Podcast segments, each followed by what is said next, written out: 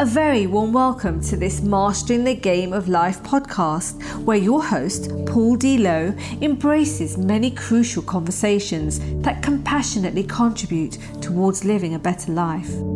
Paul's intention is very simple to help get people's inspirational messages and transformational stories out into the world so others may benefit. Hello, listeners, and welcome to this Mastering the Game of Life podcast episode. Today, I'm joined by a gentleman who's been with us on two or three previous occasions as we've spoke around developing world game changers. Gentleman by the name of Punit Bhatia. Punit, a very, very warm welcome to you, sir. Thank you, Paul. Happy to be here and happy to have, have been invited here. So thank you so much. And uh, what we thought we'd talk about, listeners, on this uh, third of the four mini series around developing world game changes is look at things from a more external perspective. So, what do I mean by that? Well, on the first two episodes, we spoke more around the the internal aspects of people, developing us as individuals. You know, what's going through our mind? You know, how are we psychologically? What do we need? What shifts do we need to make, if any? Um, and that's a bit of a kind of uh, an interesting question because actually, the reality, listeners, is it not? We're already world game changers, but it's about raising that awareness so that we accept and understand that we are. So, looking at things from a more external perspective, then, Punit, what, what kind of, you know, how do we build a team then of world game changers? What does it take for anybody that's that's building something, once they're confident within themselves that you know, I've got this great idea, I've got this great vision, how do I then build a team around me? Where do we even start with that question, Punit? Well, that's a very good question, Paul. The way it works is once you are clear on what you want to achieve, the challenge is you are limited by yourself because you and yourself can do only as much. So you're better off finding people, aligning with people, and getting people on board who would help you have a greater impact, as we call it, the world game changers. Because if you want to change the world, you need to rely on other people. And that's where there are a few things which are of importance. You need to find people who share your vision, who share your purpose, who share your mission. So while you would have your vision, mission, and purpose, these people, as they join, would help you enrich it, help you make it alive and make it more concrete. But then you need to find out people who are trustworthy, who are skilled, and who complement you in what you do. Because if you are thinking alike and there's no differences and there's no discussion, then it's going to be one way, one way street. And you don't want that. What you want is to enrich and enliven your vision, enliven your mission. So you need to find people whom you can trust, you can find you need to find people who are complementing your skills but while complementing they are able to understand what your vision mission and uh, intention is. And you need to factor in what their values are what their priorities are and what they are looking for. And when that happens as we say the sum is always greater than the parts which are individual so that's what we need to aim for. Find people who are trustworthy and align with you and willing to extend your mission.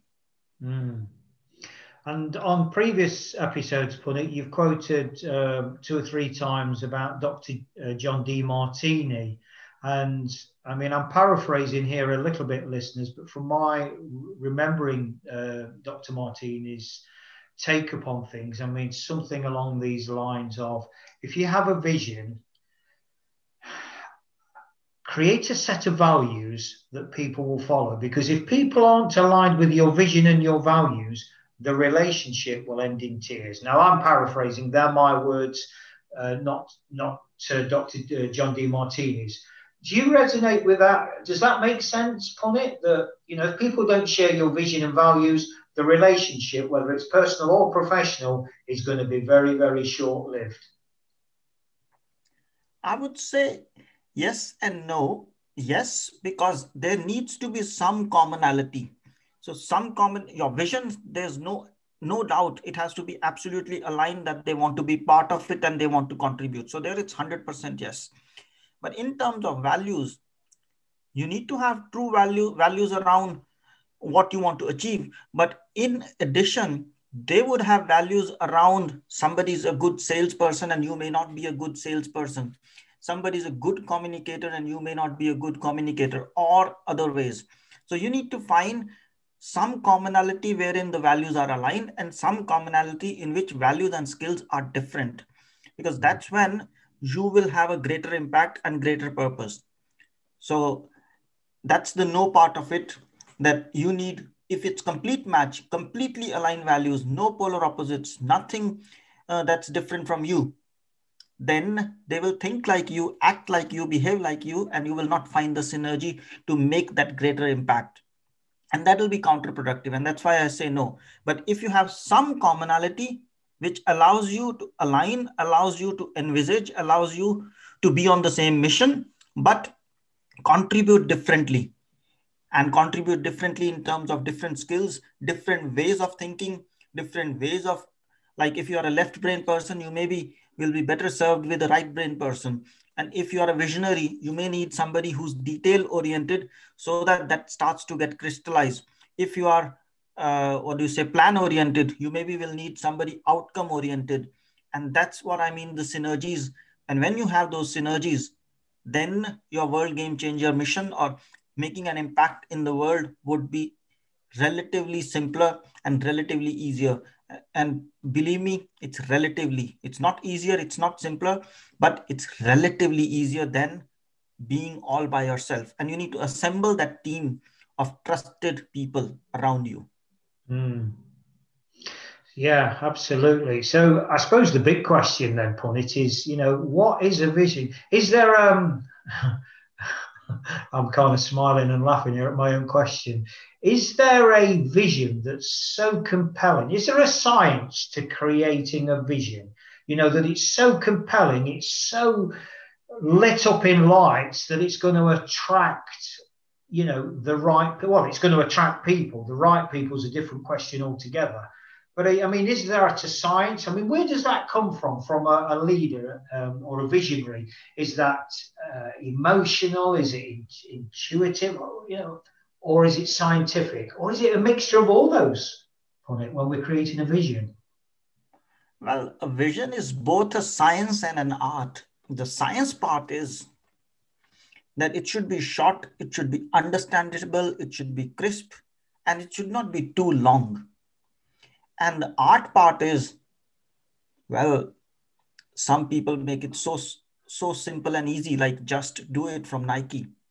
Mm you know what it means. And sometimes it's complicated but end of the day it speaks for itself. And there's no right or wrong but it is the philosophy based on which you are going to run your what do you say the initiative the impact making. And your organization is going to work on it. So it's the philosophy it's the decision making and it's going to guide you. And it's ideally in my opinion is couple of lines no more. And when we talk about vision there are two things then. There's the vision and there's the mission. So the mission is the objective and its approach while the vision is more future positioning and saying where you want to be what impact you want to make and that's very important to realize the difference between the two and have them carved out. It sometimes take weeks or months and it's also the why of the company you know? Mm, the big why. Yeah that's that's an interesting one isn't it? Because you know when we look at this model of why what how this i mean i know simon sinek for example is a massive advocate uh, of of the why the big why. You know do we always start i mean is that why that critical I ask it as a question rather than as a, uh, offer it as a suggestion. You know, where do we start with it, boy? Is it literally the, the catalyst for everything is know what burns inside? Why are you doing this? Why are you so committed to doing this? Is, is that fueled by our knowing our why? I have a mixed opinion on that why part. I know Simon Sinek and some others say your why is important. You need to know your purpose in life and everything which is important. But all the same you don't want to be stopping yourself because you're not convinced about your why. Because as you evolve as you work on things your why would also get clear. And i know tony robbins also says it's 80% the the science uh, the art of why you want to do it and 20% around what you want to do. But my take is you got to start where you are. Of course you need to have a long term vision long term perspective and saying where do i want to see this in 10 years time or 20 years time or whatever is comfortable at that time? Lay it out put that flag and start. And as you start in a few months in a few years you will realize that you have more insights more uh, enlightenment and you will like to adapt it and change it. And that's fine. I mean Apple would not have started with their vision and mission that they have now 30, 40 years ago. Disney would not have started like that. Microsoft wouldn't have started. Nike wouldn't have started. So it tends to evolve as you evolve and the kind of success you attract. Because it will be really uh, an embarrassment if you say, I want to change the world and I want to impact 1 billion people. Well, that's aspirational. That gives you energy, that gives you direction. But how? That's also essential. And doing what? So you need to balance out the why and the what and then the how would take care of it. So my opinion is take care of the what and the why not just the why and then work out the how. Most people what they would tend to do is they will start to get into the how. I would like them to spend time on the what and the why but not just the why. Hmm. Interesting. Interesting so on the vision, on the values, the other thing that we bring in then, Punit, is the philosophy. What's underpinning, you know, how do we, and we've spoke quite a bit about this, both privately and obviously on air, but the philosophy of life, you know, are, are we aligned philosophically with our, the way we look at the world? Is, is that a key factor as well in when we build something? You know, um, is, is philosophy important or is it just some nice idealism that we may have? I mean, philosophy in an organizational context or when working with other people has two parts, in my opinion. One is the values part, that is, what is it that you're going to value? For example, maybe you are going to value transparency, that is, being open and transparent with your clients or with those whom you will work with or is it going to be impact because wherever you do you want to make an impact. Or is it going to be around the aspect of collaboration? So more than what you are impacting clients it's about collaborating internally. So it's those values that will essentially determine what kind of a philosophy you are embedding in. And then there's the process part of it which is about how do you do things and what are your expectations are you going to rely on sales target? Are you going to rely on a non-profit organization? Is impact more important or revenue more important? And that's the other part of philosophy. So it's values and philosophy and values are also in essence in uh, for me part of philosophy. Mm. the um and then there's the kind of company we create isn't there Punit you know so if we're in business, you know, are we creating a charitable company? Are we creating a commercial company? And that's part of uh, factoring in, isn't it? You know, because obviously, if we're in a part of our focus um, is to make a million pounds because I want to buy a new Ferrari every year, well, that's that's okay, that's great. But that's obviously got a very different focus to I want to raise a million pounds to plant forests all around the world, for example. So, you know, the type of entity that we set up is critical as well, isn't it? Yeah. So legally that matters, but it links back to your why and what. Hmm. What are you doing it and why are you doing it? What's your end objective? And as you rightly phrased it, is it to buy a Ferrari or is it to impact a million lives or to increase sustainability by planting a million trees? And all those three are relevant but what is it that is driving you? What is it that you are valuing? Because there's no point. I as a person imagine want to go for a ferrari but i believe maybe my partner paul would not like it. So i will call it let's grow 1 billion trees or 1 million trees mm. then there's going to be conflict in who I am and what I'm portraying. So there needs to be synergy between the what and the why, the internal, the me, why, and what, and the organizational uh, what and why. And when the two are synergized, success is going to be relatively simpler and easier. And I know some people think that's business, so there it's going to be different, and that's me. I'm a different person. I think the more synergy, more harmony you have between the two, then it makes life easier for you. Yeah, I agree with that. And that brings in quite nicely, you know, that old saying, listeners, never mix business with pleasure. Punit, what's your thoughts about that old saying? I would say if you make your business of your if your values are aligned and you really want to work for it you will not feel that you're working. You will not feel that you're doing the business. And then it'll feel naturally to be part of who you are an extension of who you are. And it'll become seamless. As they say then your vocation becomes your vacation.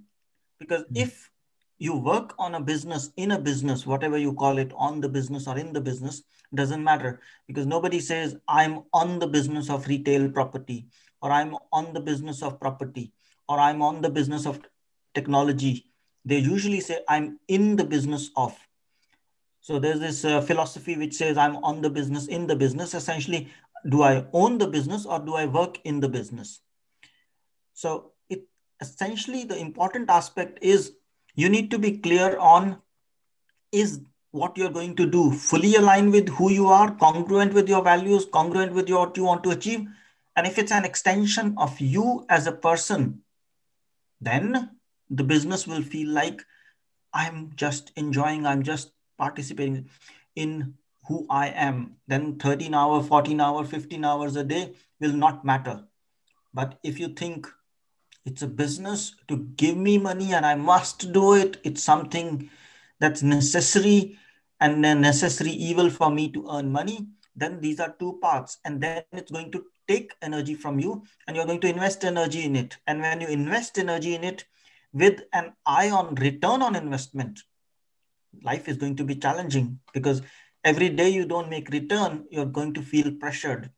And every day when you spend long time, you'll say, I'm tired because there's no tiredness when you are flowing, when you are working on something that's synergetic with your values. I mean, you go to any university, any office, there are some people who are working till eight or nine and they never crib. And then there are some who work till five or six and they're saying, oh, it was a long day when they're working till seven. Why? Because all the Nobel uh, Prize winners, all the great scientists, they work like crazy because they are working on what they what matters most to them in their lives. Mm-hmm. So you need to find things which work completely as an extension of you rather than something completely different. And that takes us to the previous point, which we were saying. Don't think of business as something which is different. Business is an extension of you, your values and your vision. Yeah, brilliant. I love what you said there. And if I could be allowed to answer my own question as well about, you know, going back to the um, don't mix business with pleasure I totally, personally, totally refute that. I don't agree with it because what is business doesn't matter if you use that label business or personal, professional. You use what label you want because first and foremost, life is about people. Yes, we might have a collar and tie on. We might be in a boardroom. We might be have our jeans and flip flops on in a cafe on the seafront. It doesn't matter. It, first and foremost, it's about that connection, that relationship that people share and no collar and tie for me personally will ever, you know, um, ever substitute that. So that that's my own take upon things. Um, strategies, Punit. How important are strategies when you know in terms of developing? Well, I'd say world game changes, but developing anything. You know, is, is strategy important because it's such a we have to be careful of these buzzwords in life, don't we? And certainly within the corporate sector, you know, this strategy this, strategy that, strategy the other. Or is it valid? Is, is it necessary? If you ask me, one of the most abused words in corporate language or corporate day-to-day life is word strategy. Everybody talks about it. Everybody thinks their initiative is strategic and everybody thinks they need to have a strategy. While maybe in some cases they just need to have a plan just need to have an approach just need to have how they're going to do things. For me if we look at it from an idealistic standpoint of view strategy is something which is going to lay out or have a larger impact on what plays out in long term say 5 years 10 years 20 years or 30 years. So those are strategic things Rest, everything is either tactical or operational. But people do tend to think everything is strategic. Let me take an example. When you're determining the why, what, vision, mission, values, all those things for your company, that's strategic. When you're identifying your partners, when you're identifying your board members, that's strategic. That's part of your strategy. But once all that is in place and you are executing things, I think it's making the strategy happen. It's realizing that strategy. It's no more strategic. It is delivering on that strategy. It's planning to deliver that strategy. So I tend to think that strategy is really the early part of the work. And then eventually, maybe two years later, you will say, okay, we ourselves can make this impact. How about extending our company with a few partnerships? Now, that's a strategic choice are you going to do all by yourself or are you going to rely on partners? Now that's a strategic choice. But if you decide on that and then you are going to choose who are your partners, well, that's a tactical or an operational choice. That's not strategic because you made that decision. You are going to have partners. You've defined who are your ideal partners. You've defined who are your partner uh, partner selection criteria, which categories you want your partners to be in, those were strategic choices but choosing in line with that fixed criteria in line with that thing is just operational work. The way i would differentiate just to sum it up is when you don't have anything as a reference on how or what you are going to do and you have to make that choice and that will set the standard the benchmark for what the subsequent decisions that's strategic. But when that baseline or benchmark is set and you are adapting or making decisions in line with that baseline. Is it aligned to my values? Is it aligned to my strategy? Then it's operationalization of that strategy. It's no longer strategy. But we all know that it does tend to get abused and misused. Hmm. what's your personal vision for the world for, for your life? You know when you take that proverbial last breath on it, which is hopefully decades and decades away. But when you when that fateful moment comes and you look back on it all, what what will be the reflection upon your vision? What is the vision for you personally? Wow, that's a very interesting question. And I'm glad I have thought through it in my past. and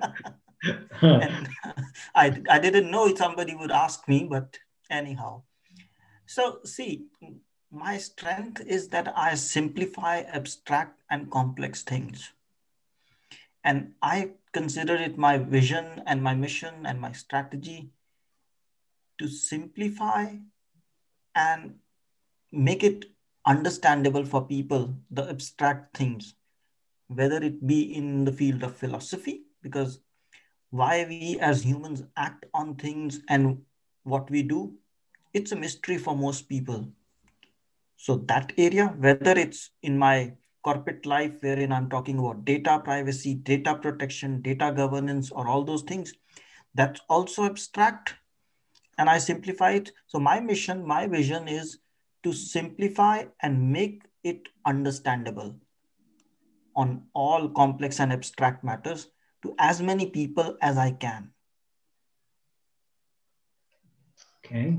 So what I want to do, Punit, to reinforce um, something that you mentioned at the top of the conversation about, you know, the simplicity of everything. So I've actually, from my own point of view, listeners, you know, bringing in all the words that we've used, like vision, values, philosophy, you know, the companies, the strategy, the summary.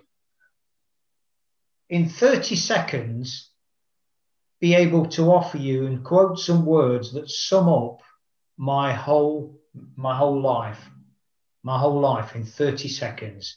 And that brings in what you said, Punit, around this, you know, this simplicity. And it's this. In fact, if you've got funny, if you've got a second hand on your watch or on your clock, have you got access to that at this moment in time? Yes, I can.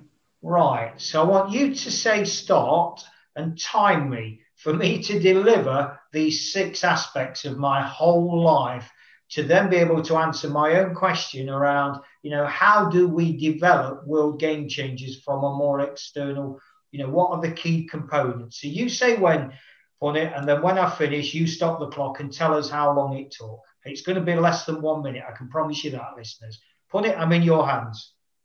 Let's start, Paul, now. Vision, leave the world a better place values, learning, loving, legacy, philosophy, purpose, prosperity, philanthropy, companies, new purposeful living, the alpha method, world game changers, strategy, commit to showtime, summary, planting the seeds for change. Wonderful. That was about 27 or 28 seconds. I'm amazed you put everything so clearly and so crisply. Thank you. Well done, Paul. And you know, listeners, when we when we have a plan, and this is what I what Punit said there about having a plan, because the, the word plan is exactly that. It doesn't mean it's a rigid, we've got to do this. It's a plan. And do you know, whether we're conscious of it or not, we have plans in our life. You know, day to day. You know, I'm going to take the kids to school at half past eight, or you know, I'm going to make tea for six o'clock, or whatever it is. These are plans, and of course, things happen day to day to day. We have to change our plans, which brings in a new a new word of flexibility. And you know, for me, I think there's too much emphasis put on this. You know, these big big plans around this and these big strategies and that but isn't it true that, you know, life's got a way of stepping in and saying, do you know what? Why don't you just try going with the flow? And I kind of leave it with there for it for you to have the last word on that. Well, to answer that question, why don't we just go with the flow a bit more? Is that a good way forward? I mean, everybody has his own philosophy. Some people like to go with the flow, and some people like to plan.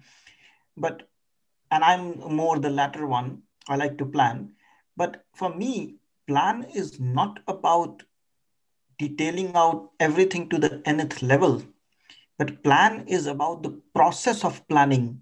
So it's the planning that gives you insights into what am I up for, what are my challenges, what do I want to achieve, and how am I going to do it. And of course, in life, things will not plan out, things will not span out as you wish or as you have envisaged in your plan on a PC or in an Excel or in a Word document. In life, it'll be completely different. And that's when, if you've done detailed planning or rigorous planning, some of the things which you will be hit with, you would have planned. And some of the things you would not have planned, but you will have the flexibility to adapt those plans, learn, and move on and adapt your plan and have a plan which is stronger. So eventually, it will feel like you're following your plan, but your plan would get strengthened on the ground. So it's the process of planning rather than the plan which is more important because the process of planning gives you insights, prepares you for the rough ride that you're going to come along, come or face in coming years, months. So it's it's planning for me, not the plan. Mm, the process. I love that. Yeah, that's yeah. It is absolutely the process. Um, I share very anecdotally, very quickly, by way of a closed listeners, something that uh, happened to me a good few years ago. And I bumped into a guy that uh, I'd originally gone to school with him.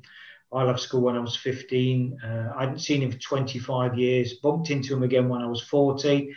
And by that time, I got a teaching degree, I'd got a master's degree, and I'd completed the first year of my doctorate. And he said to me, I can't believe that you, you know, the way you were when we was kids at school, you've ended up with these, you know, these academic qualifications. You know, what have they meant to you? And I said, the pieces of paper have meant nothing. The letters after my name mean absolutely nothing.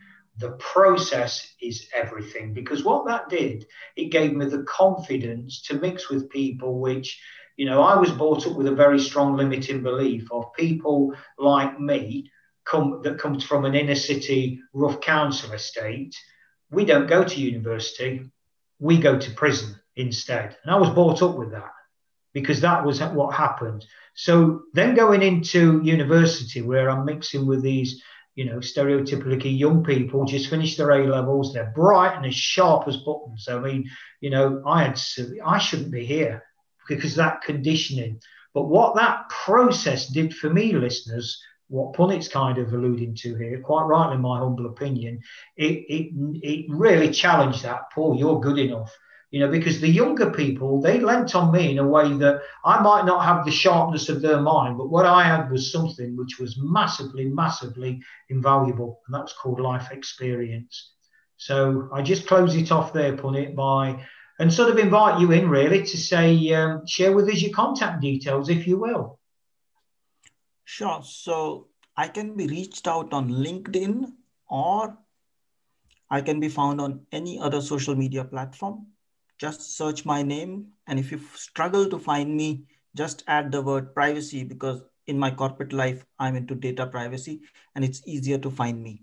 So Punit Bhatia or Punit Bhatia privacy, and you'll find me and connect with me any means, any mode, any method that works for you. Super. Thank you, Punit. Thank you very much indeed.